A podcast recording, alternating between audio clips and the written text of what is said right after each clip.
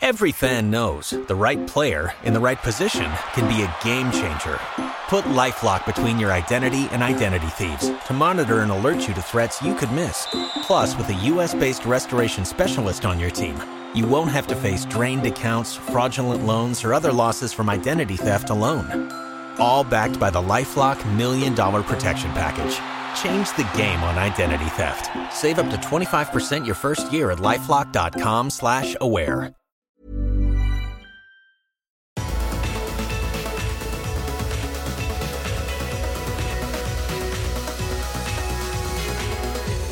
Hi there, I'm Jake Humphrey. Welcome to this week's Premier League Tonight podcast, where I'm joined by Steven Gerrard, Jermaine Jenas, and Steve McManaman.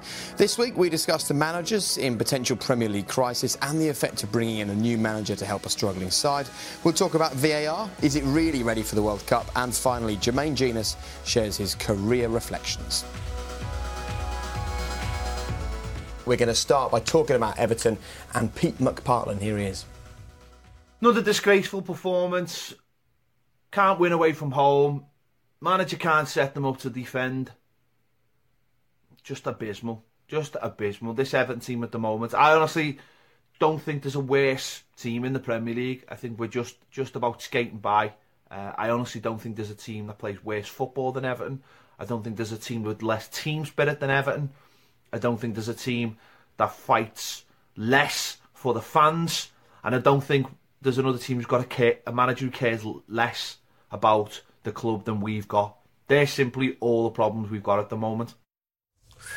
Here's, um, here's a tweet as well from Dominic King. He's a journalist for the Daily Mail. Um, the winter break in Dubai worked well then. Two games, two defeats. Everton at their strongest when team and fans are together. Never seen this relationship so fractured. And he's seen a lot of Everton over the yeah. years.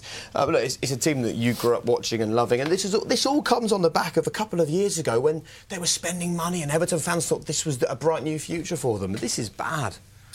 Yeah, it's really bad at the moment. And, you know, thankfully, listening to that gentleman there talk, who's a diehard Evertonian, there's no there's no bias, you know, Liverpool Everton bias here.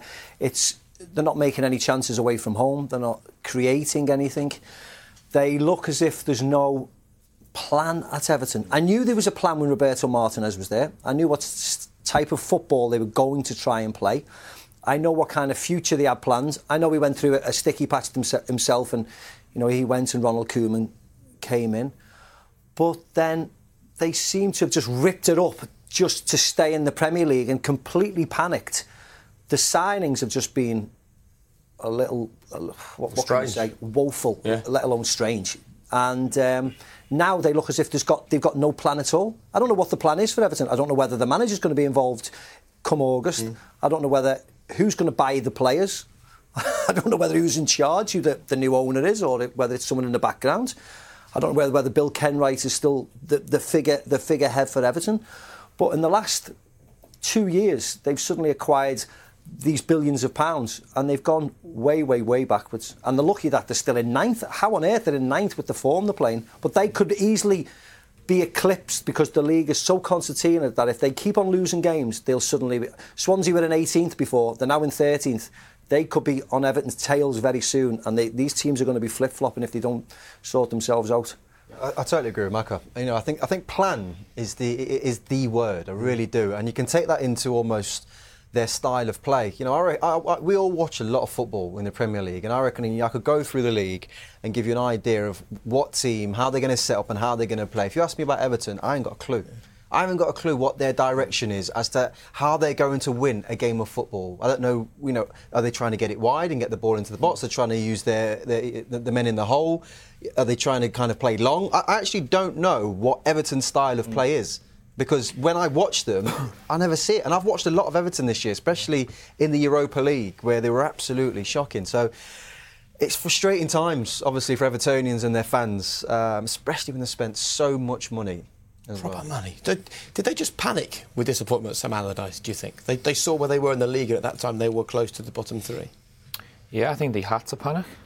Uh, and they had to make the decision to get Big Sam and when he come in he had he had an impact um, and that impact will be enough to keep them in the league um, but long term is Sam Allardyce the answer I don't think he is because I don't think his style is Everton's style or what Everton's style should be they've got a tremendous following uh, and they're a footballing team. And, and Big Sam is not that type of manager. I think the court in between philosophies, and I think the plan, they did have a plan, but because of that panic, they've completely gone to a, a new philosophy in Big Sam. So they're sort of caught. They don't know what they are. They've got a, a load of Koeman's players, a load of Roberto Martinez's players, and a load of Steve Walsh's players who've come in for a football philosophy. Mm. But all of a sudden they've ripped it up, scrunched it up, and they've gone for someone who's more direct, who's a motivator.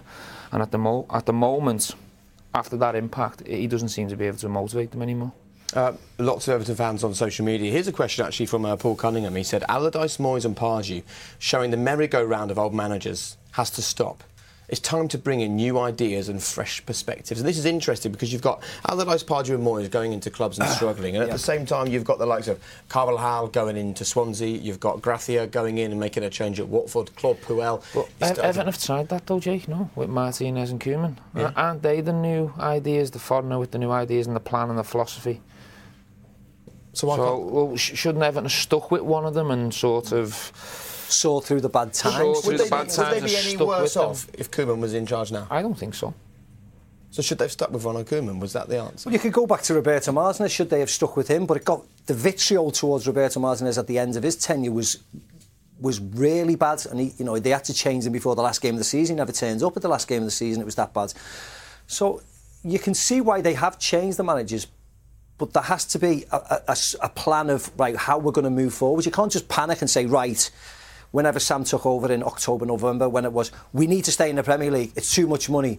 We'll we'll we'll, we'll change the manager again at the end of the season and start all over again. That, that just cannot happen. You have to be braver than that. And um, I get the managers, the, the, the talk of managers, but then you you know the three managers you mentioned, they're all foreign managers coming in.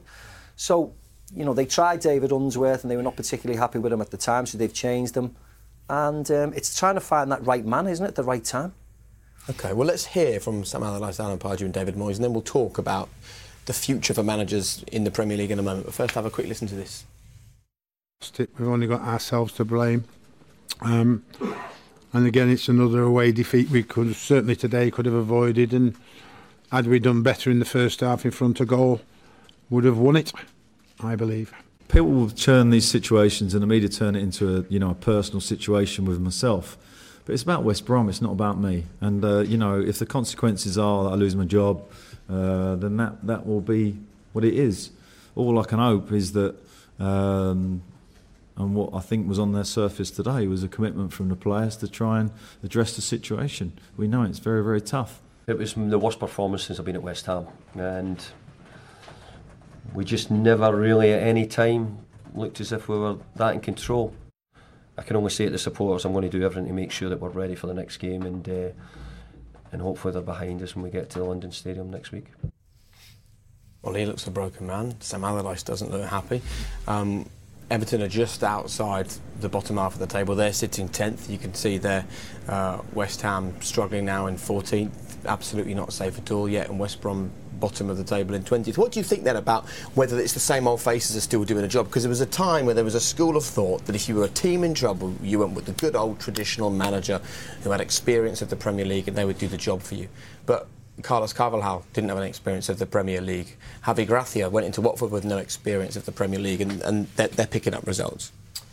Look, they are. Um, I suppose there is that kind of worry that there is this new niche in the market for a certain type of manager with experience to kind of sit tight until, I don't know, January time or just before when clubs start to panic and think, well, I'm going to get this job and I'm going to take it forward. But there being that disconnect almost between fans, which is where the problem I think starts to be created. I think if you look at Sam Allardyce, you would argue he actually had that impact and he took he took away that panic that was there. So that's job done. But then long term, you've got a problem, and it could have happened with Alan Pardew. They could have had that that kick that everyone seems to get, but was he going to be the man long term? They haven't had that. So immediately people point the finger and go, well, you know, are, maybe are, our managers getting lazier, and are the foreign managers now the you know the, the, the coaches that are the ones to go to? Um, it's you know it's a tricky one I have to say because we, we we've got a couple now that have not done so well and, and we haven't got that bump from. So the accusations will always be you know thrown at them. And I think these managers will end up getting the blame because they'll probably end up losing their jobs. But what about the people who've made the signings before them, mm. like directors of football and people who've made the decisions before they come in? Yeah, they'll get the blame as they do, like managers always do. But I think it's very harsh and unfair of us to sit here and say that Allardyce and yeah. Moyes and Pardew are bad managers. Yeah, yeah, They've inherited bad teams uh, that are littered with bad players who are not good enough. And what I also would say on the back of that is that we know that Carlos Carvalhal's had some sort of impact at Swansea, but he won a few games and he did well in the FA Cup.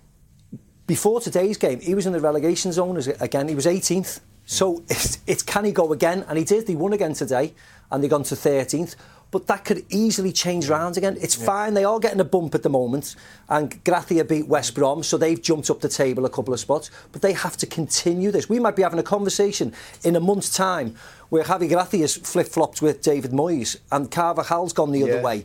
They need to keep on going. Yes, they've done well and they have had a lift, but you know, as, as, as Jermaine rightly said, Sam Allardyce did that initially. Mm. Moisey did that initially. Roy Hodgson did that well, initially. Then, but they've come back again. of the fact that the jobs that, that the sort of traditional English managers are getting are the jobs where teams are in a load of trouble and all they want is a short-term fix. Like yeah, what, what we talk fix, about, the manager yeah. bounce, don't we? Yeah. That sort of three or four games just hoping just it'll be enough to save us. And that's, I mean, that's we, what we, some of these managers have been reduced year. to. There's 10 awful teams at, at, the bottom of that league, and they could all change in the next three or four yeah. weeks when they play each other. Looking at the fixtures today, they were quite uninspiring fixtures, but they were incredibly important. Yeah. Swansea, West Ham, what a game. Mm. Watford against West Brom, what a game. You know, these, these fixtures were incredible fixtures today. But each team is just doing that every single week, and we keep blaming another manager every week as what well. What is it about this new manager bounce? I saw a, a quote from Jack Butland this week, um, and he basically came out and said, too much in the first part of the season, we hadn't hit the heights in terms of running stats, winning tackles, and 50 50, 50 battles. The manager has come in with zero tolerance, no nonsense kind of attitude. In some ways, and I know what Paul Lambert's like as a manager, and he is like that, but that kind of angers me as a football fan because I don't care who your manager is. If well, you're that playing, angers me actually. You're playing for my club. I want your running stats and your yeah. and your tackle wins and your and your battles yeah. to be won. Like, why do you need a new manager to come in to create that in the Stoke dressing room? Well, I, personally, I, I, don't, think, I don't think you do. If you're if you're down where you are and you did well last year, you're the one to blame. You and your teammates are the one to blame. I know the manager goes out and sets you up, but as you work hard all week on the training ground, I presume with, with all these managers, he sends you out in a certain shape, and then it's it's 11 men against yeah. 11 men like you've faced many times before. You have to outrun, outfight whoever's marking you and make it a personal battle. And if eight of your teammates do the same, you'll win the game. What have you guys experienced of this kind of manager bounce in your careers when there's been a change in the dressing room? The closest I came to it was when we, um, I think we were, we were third bottom of the league uh, with Spurs when we were with Randy, uh, Juande Ramos. Yeah. But in fairness, Jake, that, that year we sold Berbatov to Man United, we sold Robbie Keane to you lot at Liverpool, and we sold Jermaine Defoe to, to uh, Portsmouth. Yeah. So we sold 60 mm. goals about, you know, and, uh, and we, we were good keeping the ball. We get to the top end of the pitch, we signed Pavlyuchenko, uh, Darren Bent, and Fraser Campbell from United. We just couldn't put the ball in the back of the net. It wasn't going well. Anyway, so we bring Harry in. Um, first couple of games goes well. We had the 4 4, obviously, uh, at Arsenal. We get massive confidence from that. Yeah. But the first three, three things that he did in January is he brought Peter Crouch back in, Jermaine Defoe, mm. and Robbie Keane came back. yeah. oh, we ended up finishing, I think, fifth that year. So, I mean, we got that initial kick.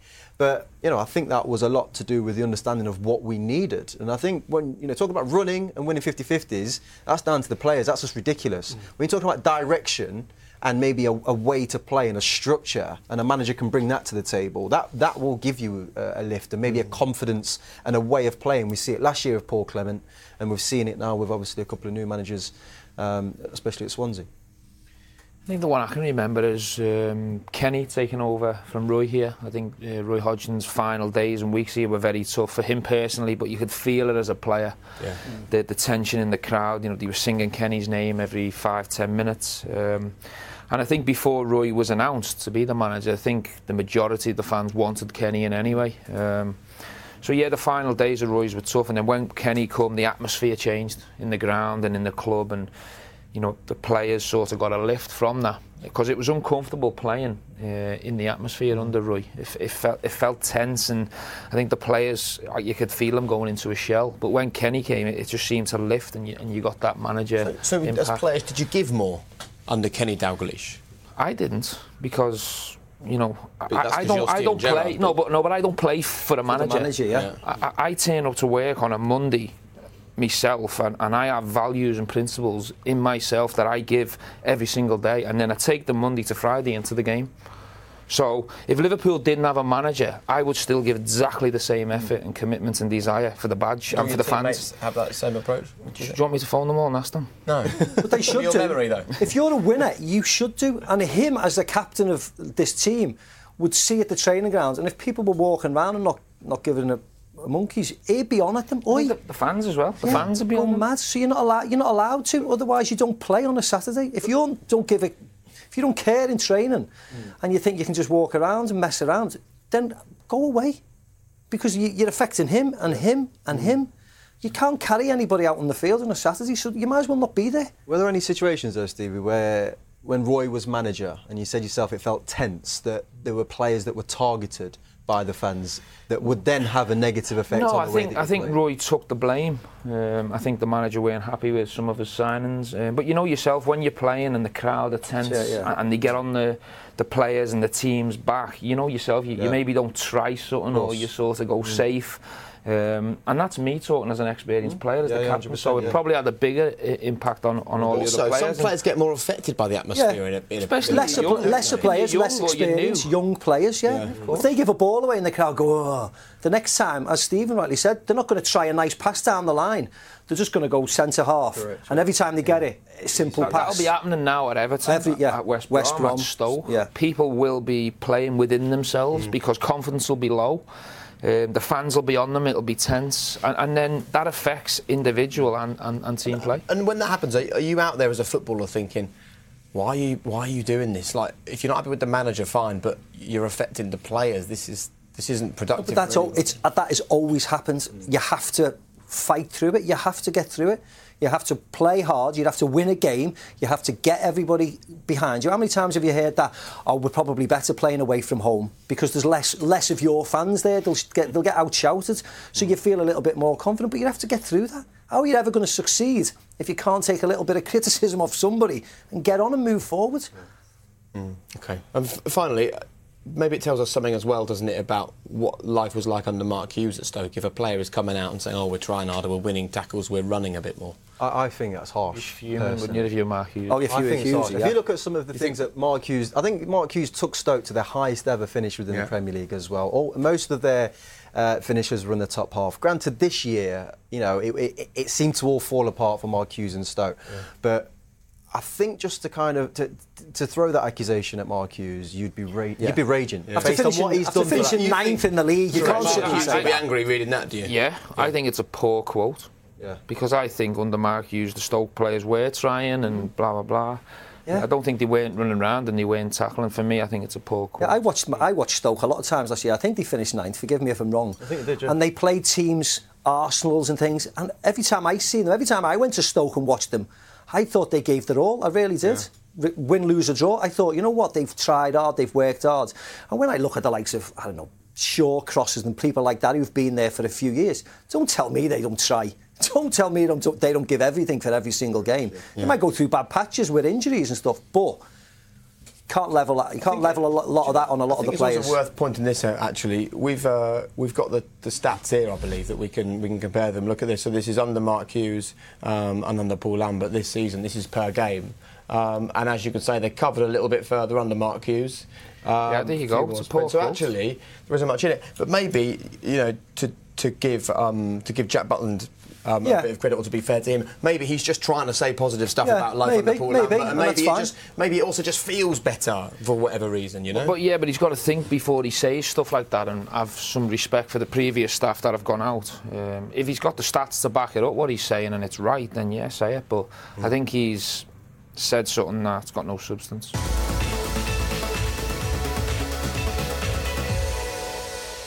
Uh, lots of comments coming in from Everton fans about Sam Allardyce. I'll just run through a few of them for you. Um, Duncan UK 45. How about Everton getting Rafa as their next manager after Sam? I appreciate the link to the Reds. Might not be welcome by fans, but he still lives in the area, proven success. And as Stevie says, a Premier League manager could do a lot worse. What do you think? Um, he'd be good for them. Yeah. Um, would I like to see it? No. Yeah. Because uh, I think if you've saved Liverpool as Rafa has, I don't think you should go and cross the park and work for Everton and vice versa. Um, but if it happens, he, he'll definitely be a good appointment. And Would they be good for him? um, well, why not? Because the the better. They're You'd in a make them- better position. make them As better. a club, as a club, they're in a better position as Newcastle. You know, they're, they're, they're steady at the top. They're, they're spending money, and, and that's what Rafa's complaining that Newcastle are not doing now. So Okay, right. Uh, well, thanks for your comments in that first part. We're now going to talk VAR. I know you've got opinions on that as well, so get those coming into us as well using the hashtag PL tonight. Right, let's just confirm what has actually happened today, just so it's crystal clear for you. If you take a look at this, so today there was a vote, and the International Football Association Board unanimously approved the adoption of VAR on a permanent basis. So, so the decision on VAR use at the World Cup is just expected to be rubber stamped by FIFA on March the 16th, but everyone's expecting that to happen. Um, and FIFA are also developing an information system for stadium screens at the World Cup when a review is live. Why the review is happening and what the outcome is, which is key. Uh, the Premier League vote is expected later in the season. Uh, just to give you the heads up for that, the vote is in April. 14 of the 20 clubs in the Premier League have to vote to have VAR as something that's a regular thing in the Premier League next season. Uh, we already know, though, that it's not going to be regular in the Champions League. Um, joining the conversation, Chris Foy. Uh, welcome along, Chris. First of all, y- your reaction to this. There was a bit of surprise from people. Is it the right time and is VAR ready for the World Cup stage? Well, I, I'm like you. I was a little surprised today when it uh, it was announced. However, they've uh, they've decided in the wisdom, the international board, that uh, they want to implement it. I think they're talking about they've done 4,000 games around the world and tried and tested it, so they feel it's ready. As you say, they haven't rubber stamped it yet. That's the 16th of March. Do you feel it's ready, Chris? Um, I'm not sure yet. I'm, I'm seeing things that are really good. I'm seeing things where we can improve. I mean, a great example today in, in the game we've just watched with Salah and Jam, uh, you know Jamaal Lascelles. I think at the end we've got a misread card and a free kick outside the box. I think that's where VAR could have got involved. And the flip side of the coin is if you look at the uh, the Tottenham Rochdale game on Wednesday. That was the other side of it, where um, it was a bit disappointed with the outcome for uh, a goal that was chalked off. Chris and Stevie Mack, who will be the referees um, who decide who sit in this uh, box? Will it be from all over the world, or will it just be you know one particular referee, you know, chosen by FIFA? What happens, Steve? you- You're quite right. It's it's it's world football, but they've been using VAR in a number of countries. Bundesliga, obviously, Italy. We've got it in the MLS. They're using it in Australia. And what they've done in the past in the World Cup is they've used referees and they've had dedicated fourth officials and obviously assistant referees. So I'm presuming that they will have a number of people who will act as VARs and, and VARs only. So you could have a situation where you've got a refereeing team who are using it at the World Cup, having never used it before competitively. They've been trained on it, they know how it works, but they've not been in a competitive match situation. That could happen. Well, it, they have a training hub. I'm, I'm led to believe in, in FIFA, but I would I would imagine the training they're going to undertake will be um, will be really strong, and I would imagine they'll probably use re- sorry referees from countries that have used it because in England at the moment I think we've only used four VARs up up to now. So I think there's a lot of planning, there's a lot of preparation, there's a lot of training. There's a, there's still a long way to go with it. We were at Wembley on Wednesday night. Yeah. So do you think it's ready for the World Cup? No, I don't. I don't think it's ready for the Premier League. I don't think it's ready for the World Cup. Um, I think there are aspects of the VAR that you know that, that have potential. I really do. Um, the teething process is taking too long for me. I've not seen that improvement. We keep talking about, oh, um, you know, it's a work in progress. It's a work in progress. Well, we- we've had it all year now, Yeah. really, within the FA Cup. We and find- I don't think I've to even find a new problem every time I've not seen it. even an I think inch it's I think it's good the fact that FIFA are now going to put it on the big screens and tell the paying Yeah. public this is what's happening and why. That is that is a big jump forward. But actually, the technology itself doesn't seem to be working, does it? So we've only had I think 10, the technology 15, is working. I think, 10, the, 15 I think it's the use of the technology, isn't Well, that they is the seem to be stopping it every five minutes, don't they? And I think we, we, we if there's 4,000 games happening that we haven't got access to and we don't really know the results, we know the Bundesliga is a bit up, hit and miss. Yeah. We don't know about the MLS and you know the, the Australian A League, whatever, but we don't know if they've had huge success over there. But what we've seen in the Premier League, we don't want it anywhere near, near our Premier League in the near future, do we? or the World Cup. Um, I think you think I think whilst there's issues and problems, I think they should keep it away from the big stage, and there's nothing bigger than the Premier League and the World Cup. So until it's perfect, keep it away. I think the Champions League, UEFA, have quickly distant, distanced themselves away from it. They're not going to use it next year, so they're going to have 18 months, aren't they, at least, Yeah. to see how VAR progresses and if it, uh, if, it, if it keeps on improving. So the fact that UEFA have gone, no, thank you. And I presume the Premier League will say we're not starting again with it in, in August, maybe the following August, but we're certainly not going to touch it. I think it's far too soon. On what we've witnessed at this moment in time in the uh, in the Premier League. There's a reason why goal line technology just works so well. Uh, it's because it's, it's black and white. Is the ball over the line or not? And then we all go, yeah, brilliant, let's move on. And it's quick. Uh, And for me, the reason why VAR doesn't work like that is because I still think there's a lot of subjective uh, issues within it.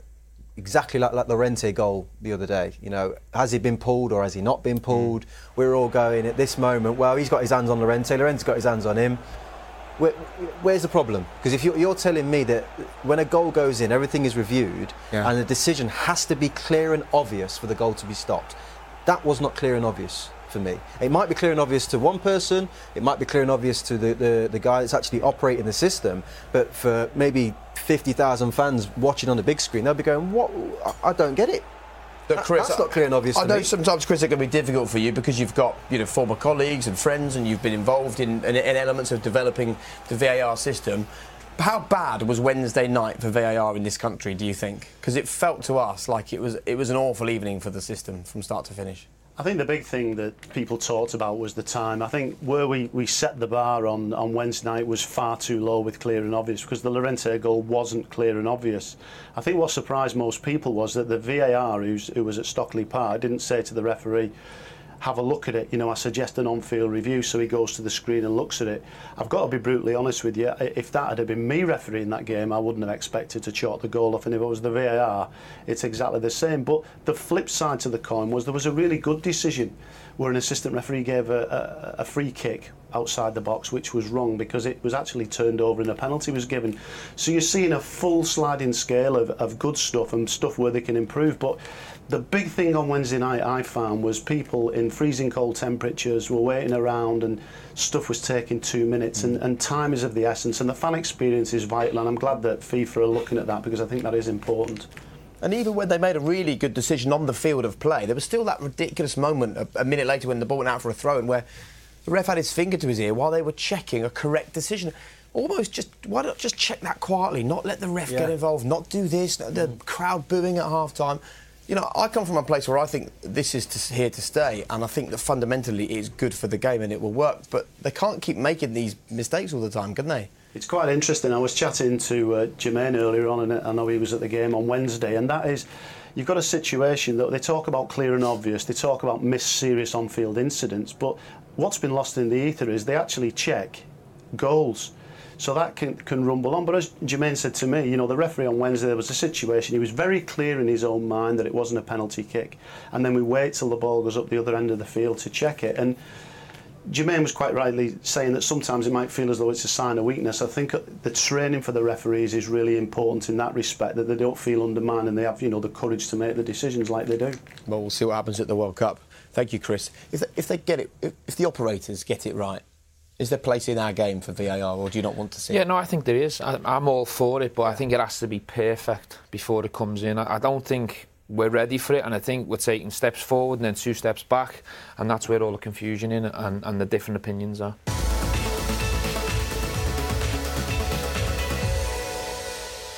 We talked about nightmare away trips last week, and uh, it got us thinking about your your your uh, lasagna gate experience. What's your memories of that game? Apart from the food that didn't taste very good. Yeah, it wasn't pretty, Were obviously. you, were you affected by it? No, I wasn't. No. No, I wasn't. But I would. Um, I'd actually. Uh, I think I had a stress fracture in my shin or something. But I was away with the team in the hotel. Yeah. Uh, I just wasn't affected by it. So we all travelled together. Woke up to kind of text messages of us trying to get the game cancelled. Uh, ringing around the lads, everyone's basically throwing up all over the place. Literally, I mean the whole team. Yeah. Michael Carrick, I mean, I don't know how he went out and played a game of football. Really? I've never seen anyone really in a worse state than I saw Cara on that day. Uh, to the point where I think even during the game, Martin Jol, um, he, he, went to take Edgar Davids off because Edgar was having a nightmare and Edgar didn't actually have food poisoning. just playing like yeah, he had food He was just having a nightmare. Yeah. And Cara's come running over and gone, listen, you can't, I've got to come off. And he yeah. just ran off, just ran off the pitch and ran straight down the tunnel. But obviously, I mean, we get beat and obviously West Ham are playing music. And what was the situation in terms of the result you needed in that game? We needed to equal basically Arsenal's, Arsenal's result. So we just needed to, to win. Qualify we needed to win to qualify yeah. for the Champions League. Um, didn't go our way. West Ham had some celebrations, but then Stevie cheered me up that summer when he smashed that one in the bottom corner. There you go. there you go. All winners. When you've had things like Who that, says footballers happen? are bitter about the team. Who says footballers are bitter? You're not bitter, are you? Let's move on. it, do you have actually? Um, I don't know if you want to go here or not, but do you have any bitterness about your career when you think that when you were coming through and Lampard mm. and Steven were coming through at the same time and it was like which of these guys, Jenas, or mm. who's going to be the sort of England star, and then injuries and various bits and pieces just get in the way of that progress, and you uh, sit now and reflect on it, and yeah, you know, 21 uh, England caps rather than 121 yeah, yeah, England caps. I mean, don't get me wrong, I'm not not, not bitter about it. Uh, I, you know, I do live with some regrets. I didn't I didn't achieve what I set out to achieve in the game um, which you know never sits well with you as a, as a, as a professional, I suppose. There were issues I had to deal with with regards to you know injuries and so on. I also ran into probably one of the most elite um, midfield generations of probably you know, one of you know, of English history yeah, really yeah. when it comes to you know the, who I was competing with uh, also. But a lot of that, you know, I steer kind of in the mirror and I look at myself and I, you know it's it's things I have to take on about what I didn't bring to the table. Um, there are other attributes, you know, kind of when I look at, say, Lamps, when he started to kind of really kick on. I remember a game in South Africa, I don't know if you played in that one, in, in Lucas Radebe's uh, testimonial. And I'd kind of just come through as like the 19 year old and, um, you know, Sven really liked me, and it was, and Lamps had kind of got himself back into the equation, and we, we were battling it out at this mm. point. But you know, Lamps had um, he had Jose Mourinho at the helm, was pushing for Champions League, and, and you know, and I was at Newcastle where Bobby had just left, and it was going the other way. And but what it always boils down to, Jake, is yourself, you know, as a player. And you know, there were moments during my career where I obviously just didn't do enough um, to kind of. Oh, to the why is that? Is it the people that are around you, or was it? I think it definitely helps if you're playing in a Champions yeah, League yeah, side definitely. though, and you and you're shining on a midweek under the lights, like Frank if he's playing for Chelsea, if he's Barcelona, and he nicks a goal, he's bound to have an advantage when it comes down to England selection yeah. over Jermaine if he's playing at Newcastle with all due respect. So yeah. I think sometimes depends on what players are around you, what club you're at, and, and what stage you're performing at, really. I, I, felt that a lot kind of when I was with England. When I was England, you, you, you could feel kind of the winners, I suppose, in the dressing room. We, did, we never performed really well as a team, I, I, I never found. Um, it was there were, there were, too many individuals really, and not enough kind of, of us together. But I always kind of felt like when I came back from England, my levels kind of went up, you know, and then I could almost feel them dwindle as kind of the weeks went mm. on. So like training with England was at such an mm. intense level, and everyone wants to, everyone wants to be in the team. And I'd come back to Newcastle, and I'd be up here miles ahead of everybody. And then literally, because the demand wasn't as high at Newcastle as it was with England, my standards just dropped and dropped and dropped mm. gradually throughout the weeks to the point where you kind of bring yourself down back to Newcastle level. Whereas Steve would be like Liverpool, yeah. Frank would be like Chelsea, Rio United, you know, and, and that's just how it. It, that's they, they were winners and they won things. Whereas I suppose that's the difference in the league. Mm. It's as simple as that. You know, some people accept uh, kind of their space of where they're in. And whoever's in that dressing room, it's up to them, I suppose, to kind of drag everyone together and make sure you, you, you do go and achieve more. Um, but I think it's hard at that level as well. If you're not if you're not being successful, or you're in a team that is you know an average performing team, it's hard to shine and drag them forward all the time. Mm. So if you're playing with England and you're training with them and you know when you have the ball Stevens bombing on or the right back's bombing on then suddenly you go back to Newcastle and you're expecting that right back to be there and the right back is not feeling confident today and is, is staying there. Sure, sure. and you're doing that side pass. You know you want to be creative. You want people to do that to give you the options. But if you're in a team that is you know is not firing or not flying every week you're bound to have players who go well I'm staying here today do you mean? And you're just passing there and then you're the one who has to go and do things. So it, it, it's definitely the players around you can certainly lift you to another level, and on the flip side, can probably drag you back a lot. But do you look at it and think, well, it was the midfield generation, and I wasn't at a club that was pushing for the Champions League, and I had a Juande Ramos rather than Sir Alex Ferguson or Rafa Benitez as my manager? Or do you look at it and just think, I just wish someone had told me this career is over like that and just to knuckle down because who knows what what I could have I, done. I don't blame anybody No. you know, for what happened. I look at myself, and um, like I said, I've always been um, accepting of the way uh, that it went to an extent. There are, you know, I, I do live with regrets because I didn't, again, like I said, set out uh, achieve what I wanted to achieve uh, in the game. But you know, you can, you can talk about as many people as you want, Jake. You know, when I really kind of like do break it down, yes, you kind of say things like, I don't know, if, maybe if I was here at Liverpool with Rafa Benitez, you know, because Stevie's mentioned, you know, some of the teams here that he played in, you know, they, they weren't amazing teams, Yeah. but they're at Liverpool Football Club, a winning club. They had a manager that kind of knew how to win, and then you kick him, kick on from that. I probably didn't have that, but the bottom line of everything when it comes to being a football player is you look at yourself, and somewhere along the line, I didn't do enough. You were renowned for leading teams and banging your chest and being a, a, a great Liverpool captain. If you'd been at Leicester rather than Liverpool or Southend or Norwich or anywhere else, do you think you would have been the type of the type of player? Couldn't resist it, could you? Norwich. Just a dream. Southend, yes. Norwich. Just imagine Come Steven on. Gerrard at Norwich. That's what it was. know, you can't Um, help yourself. I can't help myself. Have we mentioned Norwich enough today? Um, our game was postponed against Barnsley. The answer to your question is no, probably not. You don't think you would have been the same player? Um, no, because I think um, I had top players around me, I had top managers, um, great environment to learn, i.e. Melwood, the academy, and, and coaches that have helped me grow and, and evolve as a player. So probably not. And I think being a local lad as well, and sort of feeling that connection with the fans certainly helped me, um, especially here at Anfield, to, to raise and, and, and find consistency in my game. But somebody must have sort of put that fight into you as a player. That that that self belief, the drive, the desire.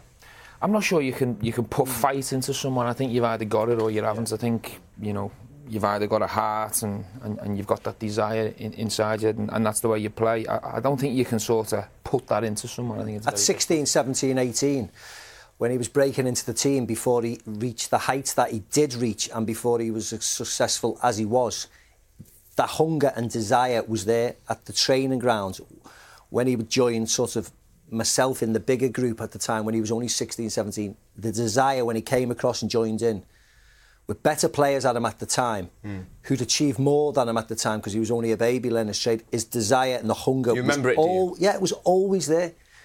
You never come over and thought, oh, is one of the kids, we'll have an easy day again. You know, we'll have an easy day against them. He was flying into tackles. He was aggressive. He was working hard. He was trying to learn. He was trying to, he was trying things out where he could fail, and, and he knows that you know no one will put any pressure on him. So the desire and hunger was always there, but with him in particular, because we're talking about him. I, I don't think you can turn that on. though. Turn it I, on I don't off, think no you chance. can sort of decide, oh, today we're playing West Brom. I'm just going to do it. I, I just think you, you turn up and you do it every single day. Every time there's a ball there, there's a game, there's a situation, you, you give it your all and your maximum. We were talking earlier about more. Ta- we're running more. We're making more tackles. Blah blah. Surely that that's just a gimme, no? the That min- should just it's the be minimum, inside yeah. you. That's the minimum. Their values and principles as a footballer you should take onto any football pitch you walk on. What did you think about J- Jermaine's comment about the regularity of playing in winning teams before you go? And I, I, ag- I agree with him, and I think um, he's not the only case. I think a lot of players I've suffered over the years in terms of cap return and, and getting selected in 11s has gone against them when you when you're coming up against teams like United, Chelsea, Tottenham, Arsenal, Liverpool players because. The expectation here was to win every single game. You never get a day off. Uh, with all due respect to certain clubs, if you lose a game or you're a little bit inconsistent, the fans and the clubs just go with it because they accept what type of club they are. I think playing here for Liverpool, the, the demand and the expectation helped me to get more England caps mm. and, and to get picked and selected. And I think I had an advantage mm. over Jermaine because I played for Liverpool and because I was in the Champions League. He had stages in his career where he was playing better than me and his form was probably better and maybe he should have been in the 11 before me at certain times. But I think being here at Liverpool and he was probably at Newcastle or mm. Tottenham at the time when he wasn't in the Champions League, I probably had an advantage because of the stage I was playing at. Yeah. I think if you play with better players, they will always drag you to be better.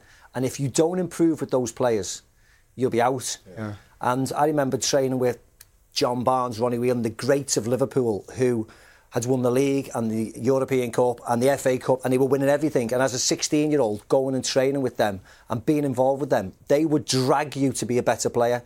And they'd tra- you train with them for a week, and if they didn't see anything out, and, that, and it's very hard to get back in. So you had to keep on improving and improving and improving.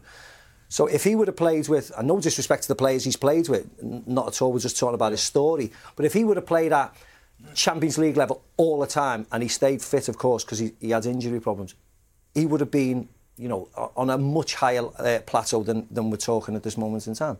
Because the better players will have always pulled him forward and got every bit of, of uh, what he can give in that team. And you felt that when you were with England, as you say, you went back to your club and you felt a better player for it. So if there'd been, if that move had come off for you, uh, you know, I don't know how close you came to a United, a Liverpool, a Chelsea, and Arsenal. You know, if that had happened, you, that maybe would have made the difference. Yeah, I mean, look, it was close at times. Um, tr- it was training with England that more had that impact. Kind Yeah. of the games with England were frustrating at times. I found. Um, you know, I was just talking to Macca before about kind of a, a specific situation where. You know, when you're at top clubs, as Stevie was saying, and you're, and you're, you're part of a winning team, I felt that England managers just always lent towards that for safety reasons almost, Right. rather than taking that risk, really. I remember there's a number of occasions where me and Michael Carrick, playing together at Tottenham, playing well, would sit on the bench. And, you know, Alan Smith, who's a centre forward for United, but obviously he was hard tackling centre forward, Sven were playing him in midfield. And me and him were looking at each or, or he'd play Ledley King in midfield. And we're looking and we're going, what, what we got to do? here for you to, you know, to play me, you know, to, to, to put me in this situation? And I suppose, again, you, you, you might then start to lose faith within your, you know, yourself. You start to think, well, I'm not going to get a game. And that's you then switching off. That's not you kind of pushing and driving, I which think again is that- part of That's the where you've got to have a manager though who's strong enough to pick the best players for the team rather than the individuals and have the the courage. I think Gareth has to sort of play the players that are in form. Traditionally, though, it has felt like some England managers have picked on fame rather than form. If you're playing at Man United, you, you're going to get a game. And also put players in the wrong position in, in To big fit- games. to at the fit World players stage. in To fit sometimes players in because they don't want to say, well, I don't care who you are, but you're on the bench because you don't fit into the game plan today. If you could um, turn back the time to a 16-year-old Jermaine Jenas, what's the one bit of advice you'd probably want to give? Join yourself? Liverpool. Yeah. You would say Join Norwich. No, listen, no, when I, Did he say Norwich? when I was at Forest and I had opportunities to kind of go to a couple of clubs, you know, Liverpool was one of those clubs, Yeah. and United was one of those clubs, but it was very much, you know, it's an honour to play for those two clubs and you might get your opportunity. Whereas Bobby Robson went, you're playing now. Yeah. And I just wanted to play football. So I was like, I'm coming because I want to play in the Premier League right Newcastle are a huge team, aren't they? Let's let, and, And at, at that that time they were, yes. So we have to we have to reiterate that.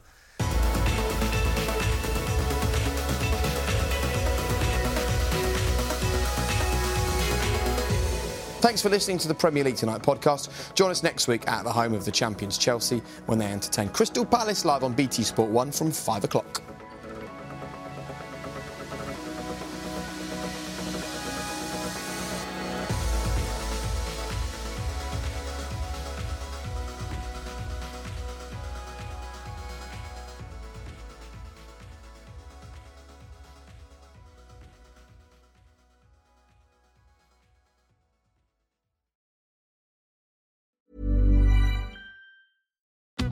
Us today during the Jeep Celebration event. Right now, get 20% below MSRP for an average of 15178 under MSRP on the purchase of a 2023 Jeep Grand Cherokee Overland 4xE or Summit 4xE.